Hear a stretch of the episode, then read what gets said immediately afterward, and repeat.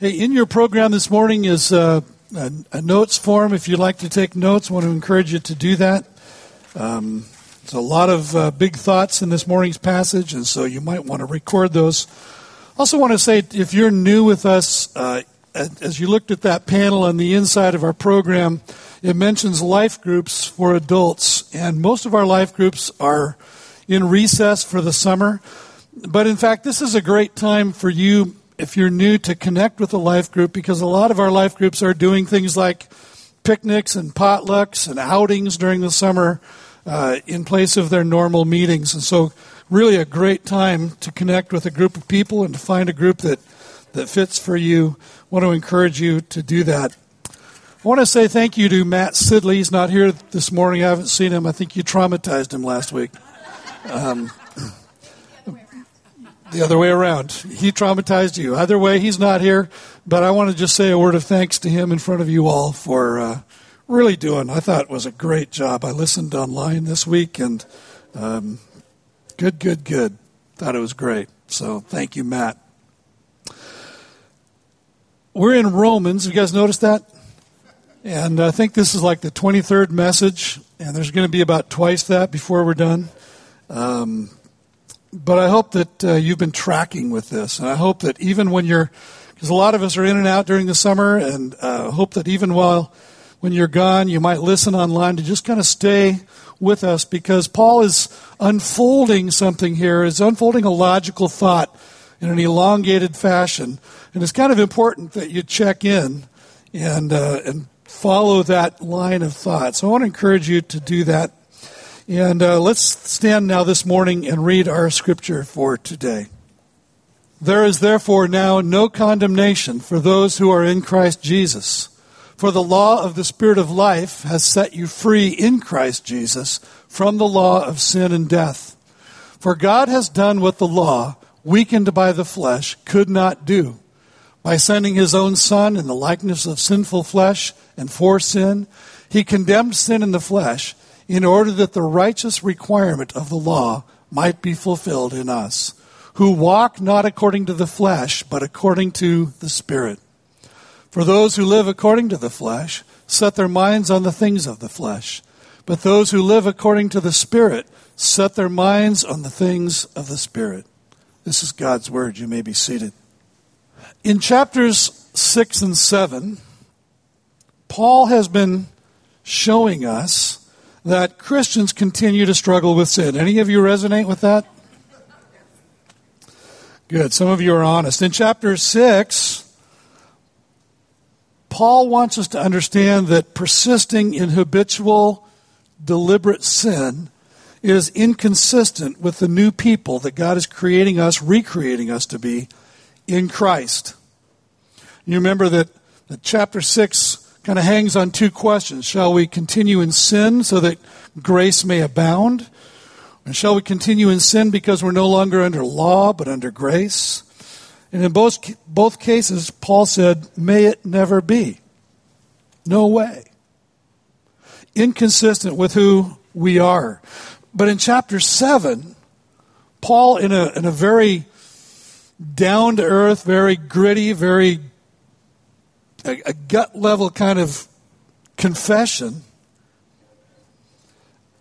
acknowledges the real struggle. And he says that his new nature in Christ compels him to live a new kind of life, but that his sin nature persists in compelling him to do the very things he hates. Notice verse 15 For I do not understand my own actions. For I do not do what I want, but I do the very thing I hate. You know, and I think all of us as, as Christ followers could say that same thing. We struggle. We, we are in ruts of sin that cause us to keep doing the very things that we hate, the things that are inconsistent with who God is making us to be. But notice that even in that statement, there's a clue that, that the new nature in Christ is a reality that is emerging in Paul's life because he now feels a genuine disgust at his own sin and an inability to find any pleasure in it. He says in verse 15, I do the very things I hate. I hate them. I hate the sin in my life. I hate the ruts that I'm in. I hate the patterns of habitual sin that constantly plague me and I, that I keep rehearsing over and over and over again. So, those two factors the fact that persistent sin is inconsistent with who God is making us to be, and the reality that we struggle with sin prevent us from, first of all, the legalism that says real Christians don't struggle with sin anymore. And if you live long enough, you'll end, you'll end up running into somebody that says something stupid like that. And at the same time, it prevents us from the permissiveness, the license, the, the lackadaisical approach to, to the Christian life that says real Christians are human, just like everyone else. And so, so,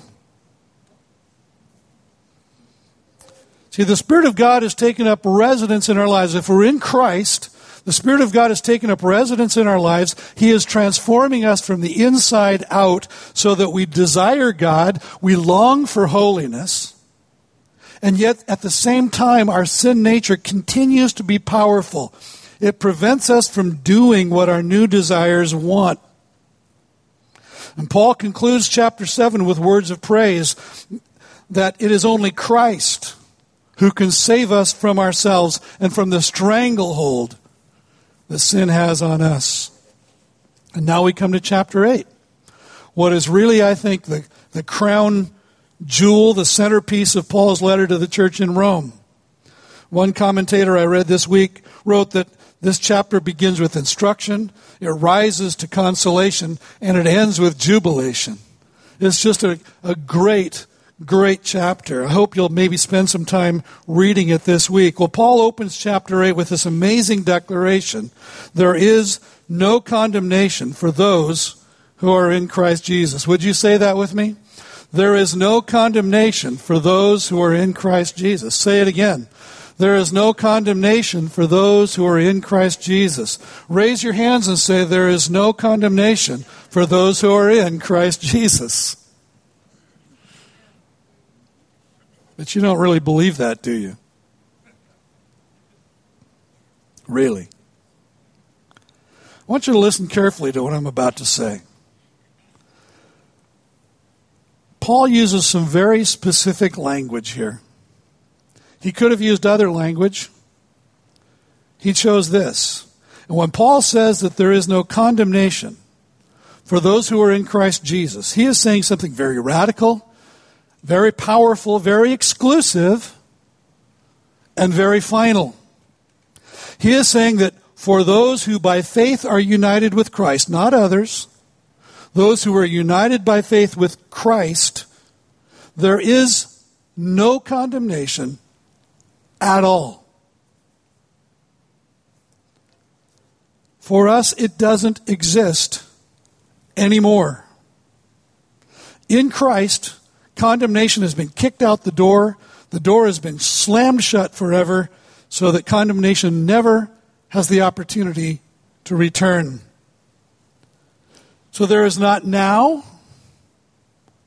nor will there ever be any condemnation for those who are in Christ. Why is this so important for us to grasp? Is such a radical reality that many of us have difficulty believing that it's anything but a temporary arrangement. Most of us have such a hard time believing it that we want to limit the meaning of this phrase to our past, perhaps to our present, but we're pretty sure that condemnation is just waiting in the wings. And at some point in the future, God's going to lose patience with us, and it's going to be all over. The hammer's going to drop. But please don't miss Paul's declaration. Don't miss his choice of words. He is saying categorically, by the inspiration of the Holy Spirit, that condemnation no longer exists at all for a believer in Jesus Christ.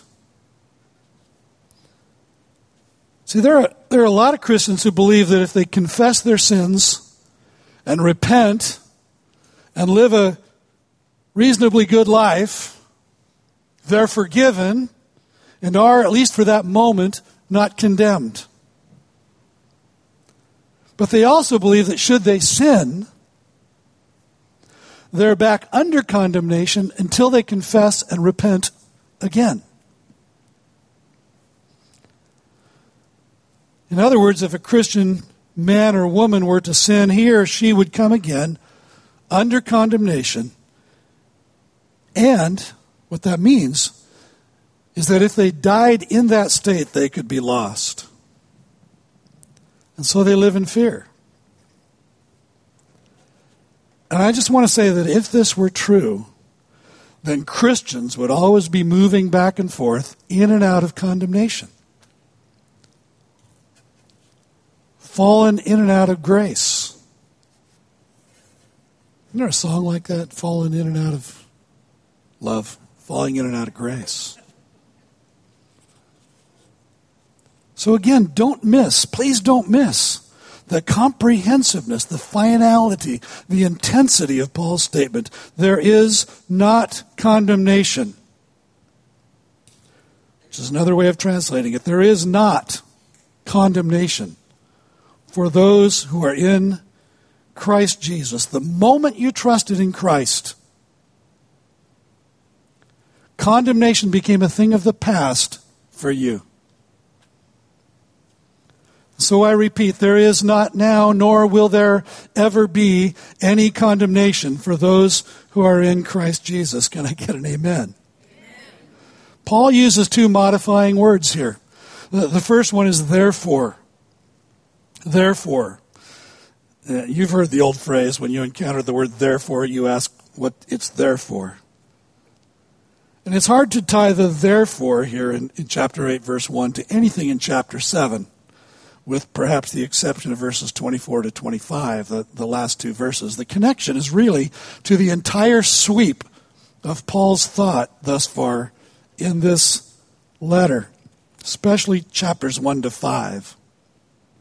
For example, in chapter 1 at verse 17, what we said when we were back there 20 messages ago, in the gospel, the righteousness of God is revealed, a righteousness that is by faith from first to last. This is kind of the theme verse of the book of Romans. In Romans 3 21 to 25, but now the righteousness of God has been manifested apart from the law.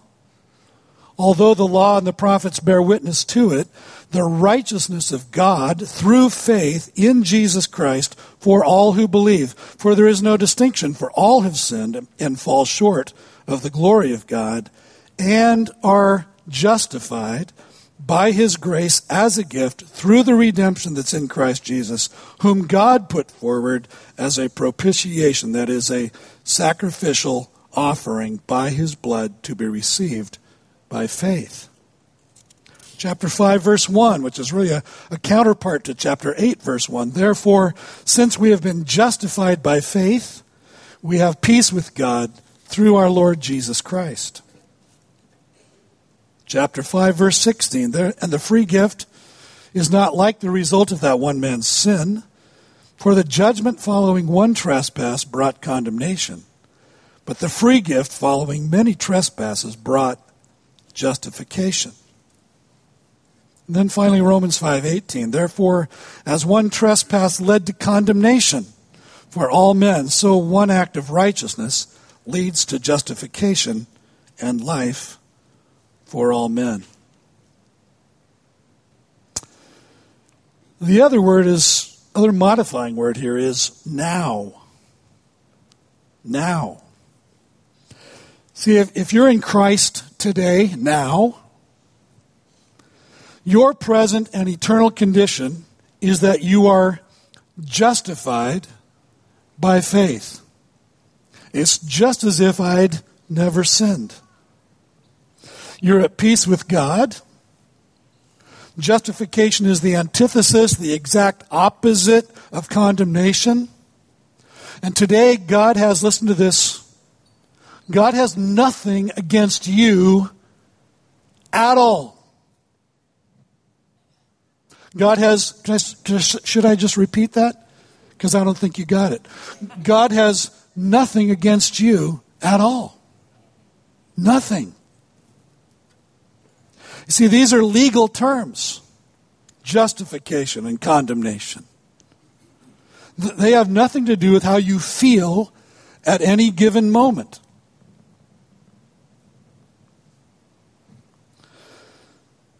20th century Welsh preacher D. Martyn Lloyd-Jones said of Romans 8 1 that most of our troubles, speaking to Christians, most of our troubles are due to our failure to realize the truth of this verse.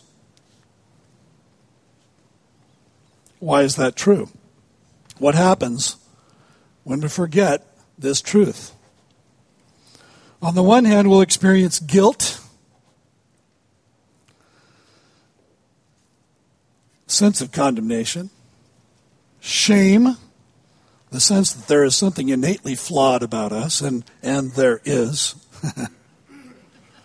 but God has dealt with it in Christ. A strong sense of unworthiness, which is good, and yet He has declared us worthy and treats us as worthy a strong sense of inadequacy, the feeling of never measuring up. You know, and, and for me, when I experience that sense of inadequacy, it, it's really not usually when I'm comparing myself to Jesus because I know I can never meet his standard. Uh, it's usually when I'm comparing myself to some other Christian that I think is operating at a higher plane than I think I'll ever achieve. And maybe a sense of resignation, of just giving, it, giving up and saying, What's the point of trying? What's the point of this? And once you're there, you're also going to have a lack of confidence in things like prayer. Why would God ever listen to me? Things like worship. What does it matter? Things like service. How could God ever use a sinner like me? On the other hand, we, we may also have far less motivation than to live a holy life. Why try? We may obey God, but it will only be out of fear and duty, which is not nearly as powerful a motivator as love and gratitude. Paul goes on in verse 2 then to declare that there is not only no condemnation for those who are in Christ Jesus, but there is also no bondage for those who are in Christ Jesus. He writes in verse 2 For the law of the Spirit of life has set you free in Christ Jesus from the law of sin and death. You ever read the Bible and go, this is really foreign language? I don't even know what this guy's talking about. This could be one of those verses. What is the law of sin and death? Paul is referencing God's law, I think. The, the biblical law, the law of Moses, if you will, which occasioned sin and led to spiritual death. It is the law of sin and death. We saw last week, Paul said, You know, the law killed me. Sin deceived me, and the law killed me. Because I would never have known what it meant to covet if the law had not said, Do not covet. He just throws that out as one example. Anytime the law says something, it becomes an occasion for us to violate the law. And so we sin, and sin leads to spiritual death. Well, what is the law of the Spirit of life here in verse 2? And here I think he's just referring to the gospel. In, in 2 Corinthians 3 8, Paul describes the gospel as the ministry of the Spirit.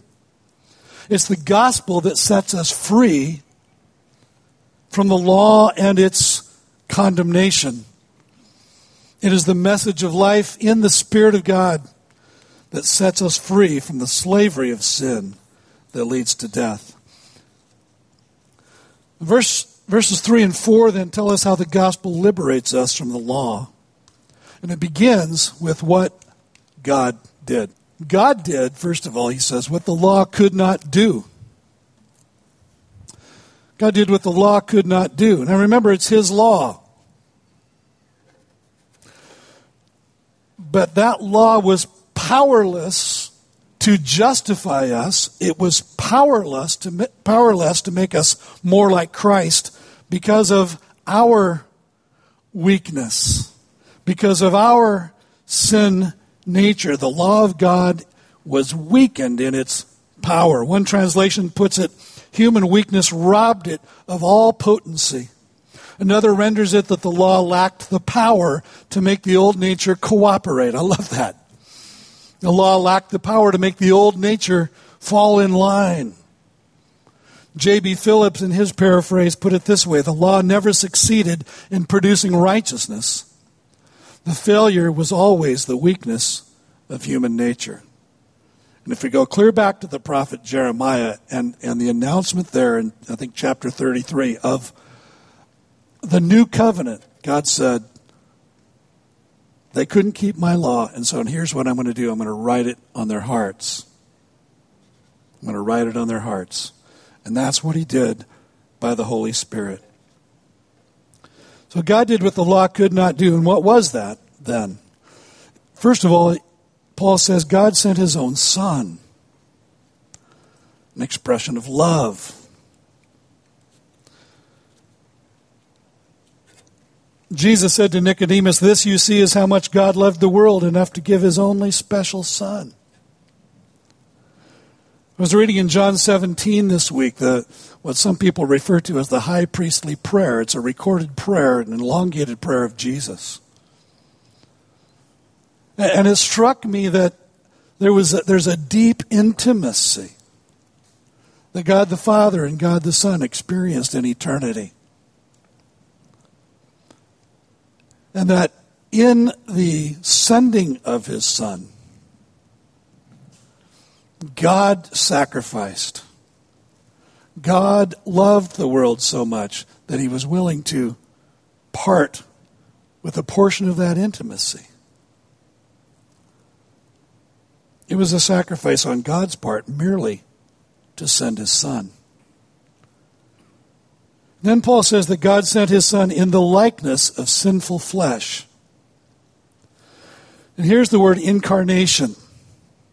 Incarnation, the, the enfleshment of Christ. Notice that Paul doesn't say that God sent his son in sinful flesh. To say that he was sent in sinful flesh would compromise his sinlessness. And nor does Paul say in the likeness of flesh, which would give ground to those who say that Jesus wasn't actually flesh and blood, but only appeared to be. Instead, Paul says, in the likeness of sinful flesh. And Paul wrote to the Philippians that Jesus was made in human likeness. The writer of Hebrews had this to say Since therefore the children share in flesh and blood, speaking of us, he himself likewise partook of the same things, that through death he might destroy the one who has the power of death, that is the devil, and deliver all those, all those who through fear of death were subject to lifelong slavery. John, in the beginning of his epistle, 1 John 1, the opening word says that which was from the beginning, speaking of Jesus, which we have heard, which we have seen with our eyes, which we looked upon and have touched with our hands concerning the word of life. The life was made manifest, and we have seen it and testified to it and proclaimed to you the eternal life, which was with the Father and was made manifest to us. That which we have seen and heard, we proclaim also to you, so that you too may have fellowship with us. And indeed, our fellowship is with the Father and with His Son, Jesus Christ. See, John said, It wasn't an apparition that we encountered. It wasn't a, a hallucination. It was a real person. And we touched him, we heard him, we saw him, our hands handled him, we ate with him, we walked with him. See, if Christ had not taken on our nature, he could not have been one of us. He could not have represented us. He could not have represented humanity, but if he had become completely like us, that is, if he had sinned, then he could never have been our Savior. Next, Paul says that God sent his Son to be a sin offering. Atonement is the word there, atonement. Paul says that God sent his Son in the likeness of sinful flesh and for sin. For sin. Jesus came to die. He came to offer himself. It wasn't an afterthought. It was the plan from before the foundations of the earth.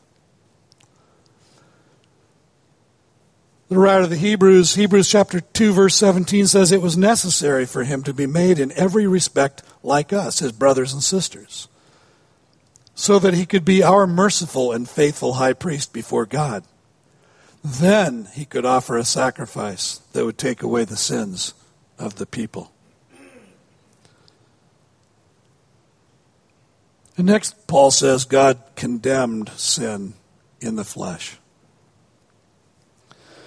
The word I would just throw out there is the word substitution. Jesus literally hung in there for us. He took our place. You guys remember that video we showed at Easter about Barabbas? Do you know what his name means? First of all, his first name was Jesus. And Bar means son of. Abba means the Father. Jesus, the Son of the Father. You and I become the children of God because Jesus Christ, the one and only Son of God, was our substitute. Jesus, God's Son, died in Barabbas' place as well.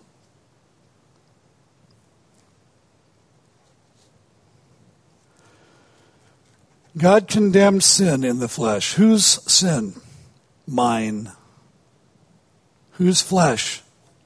Not mine.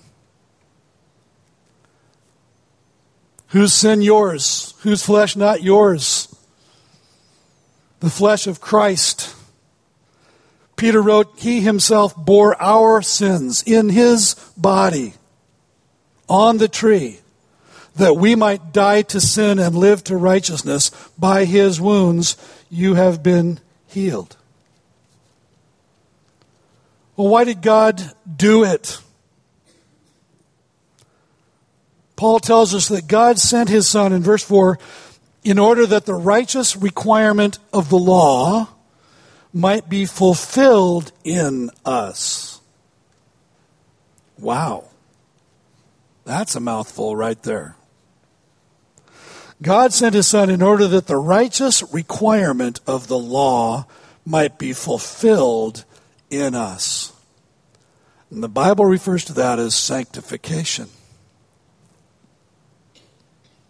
You might use the word spiritual growth or a phrase like being conformed to the image of Christ, being made like Jesus.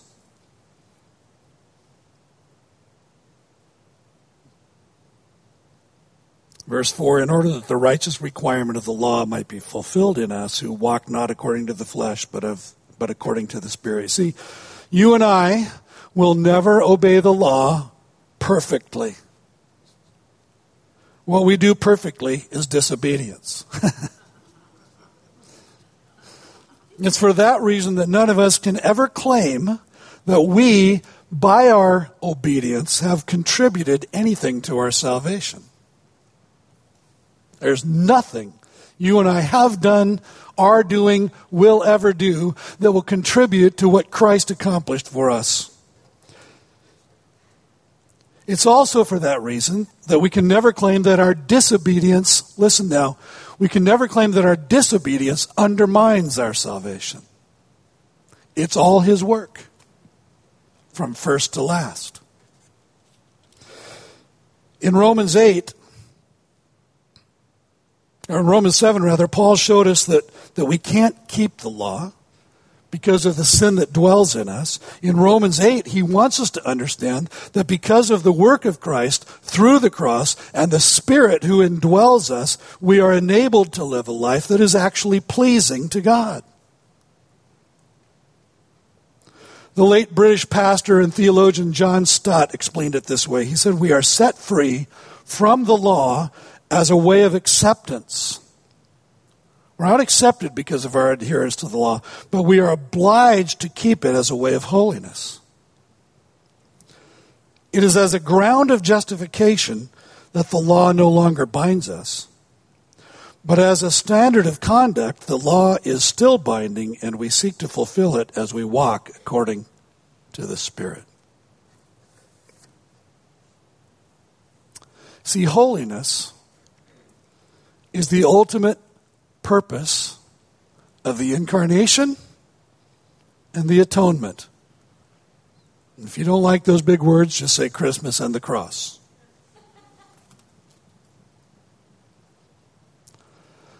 Verse 4 tells us that everything Christ did for us, his incarnation, his, his suffering, his death, his resurrection, was all in order that you and I might live holy lives. Now, isn't that amazing? Even the thing that the Bible tells us that Jesus is doing now, which is always interceding for us before the Father, always praying for us. The consuming passion of the heart of Christ is that you and I would live holy lives. To make us holy, fulfilling the righteous requirement of the law. Now, I want to go into the deep weeds here for a moment. You say you already have, Jim. Notice that the word requirement in verse 4 is singular, not plural. Some of you are going, oh, brother. Paul's pointing to the commandments of the moral law viewed as a whole. You might remember that in response to a question from a Pharisee about which of the commandments in the law is the greatest, Jesus answered, You shall love the Lord your God with all your heart and with all your soul and with all your mind. This is the first, the great and first commandment, and a second is like to it. You shall love your neighbor as yourself.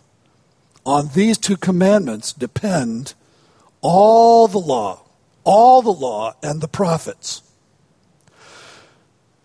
In other words, if you, if you were to take all that the law says, all that the prophets wrote, the two hooks on which all of that hang are those two commandments love the Lord your God with all your heart, soul, mind, and strength, and your neighbor as yourself. In chapter 13 of his letter to the Romans, Paul will write, and we'll see this in a year or two Love each other. Love each other. What does your pastor tell you at the end of each service? Love each other. For the one who loves another has fulfilled the law. Love is the fulfilling of the law, the righteous requirement of the law. Holiness is the work of the Holy Spirit in our lives. We don't make ourselves holy.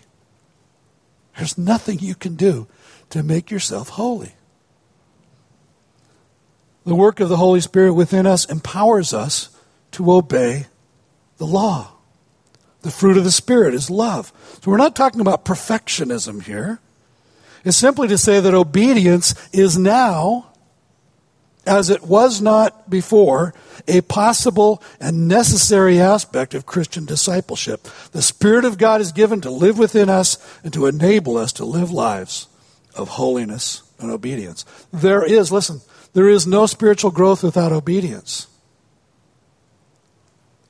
Spiritual growth is not about becoming a Christian egghead, you know, knowing, knowing all the theology and knowing all the Bible verses and being able to spit them out at the right time. Christian maturity is about obedience. You run into leaders that have these fuzzy, vague concepts of, of spiritual maturity. It's about, in the final analysis, obedience. So, what do we do?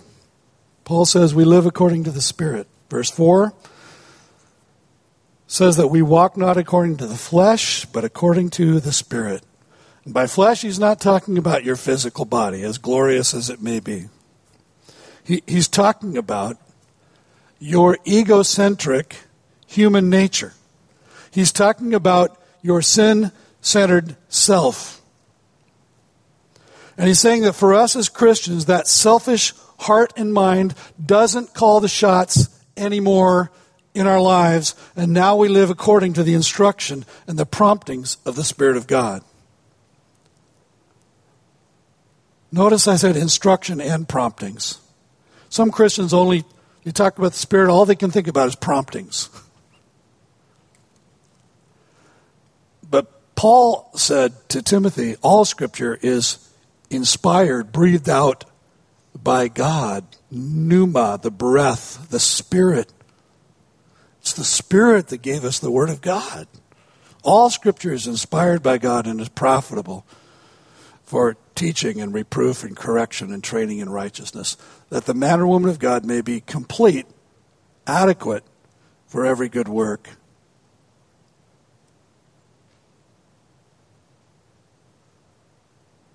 And then Paul says we set our minds on the things of the Spirit. We set our minds on the things of the Spirit. For those who live according to the flesh set their minds on the things of the flesh, but those who live according to the Spirit set their minds on the things of the Spirit. How many of you know that your mindset determines the trajectory of your life? Right? Some of you believe that, some of you can't bother to raise your hand.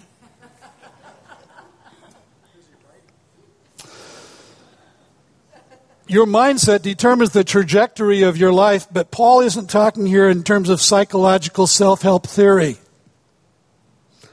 He's not saying that you are like this because you think like this. He's saying, on the contrary, that you choose to think like this because you are like this.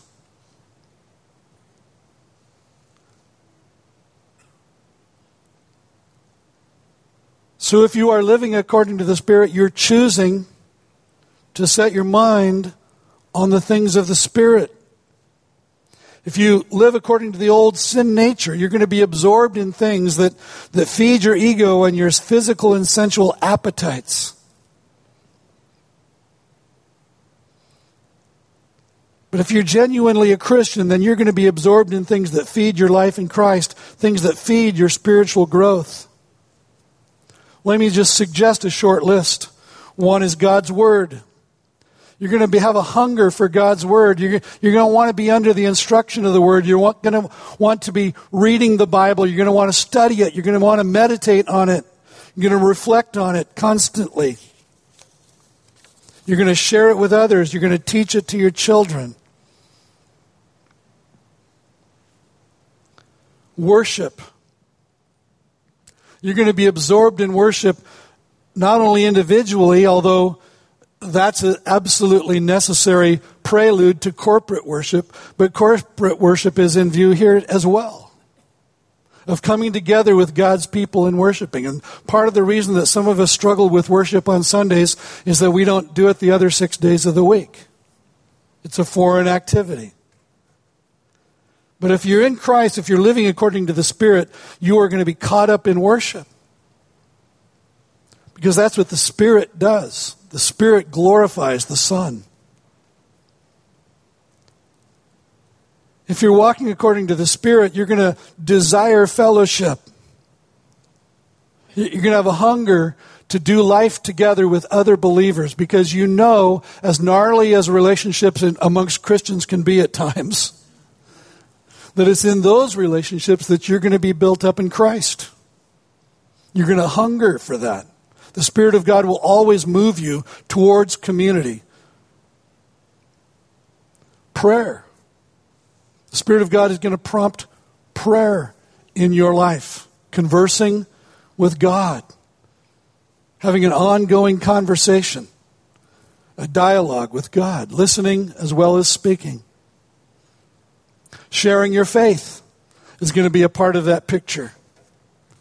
You're going to have an overflow and a desire to see other people come to know the Jesus that you know. And then finally, service, serving others. Those who live according to the Spirit set their minds, they're absorbed in, they're preoccupied with the things of the Spirit. We could add to that list, we could probably spend a good deal of time adding to that list.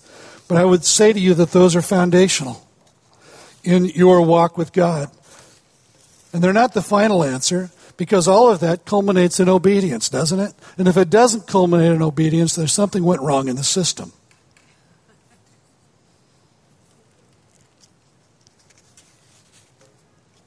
There is therefore now no condemnation for those who are in Christ Jesus.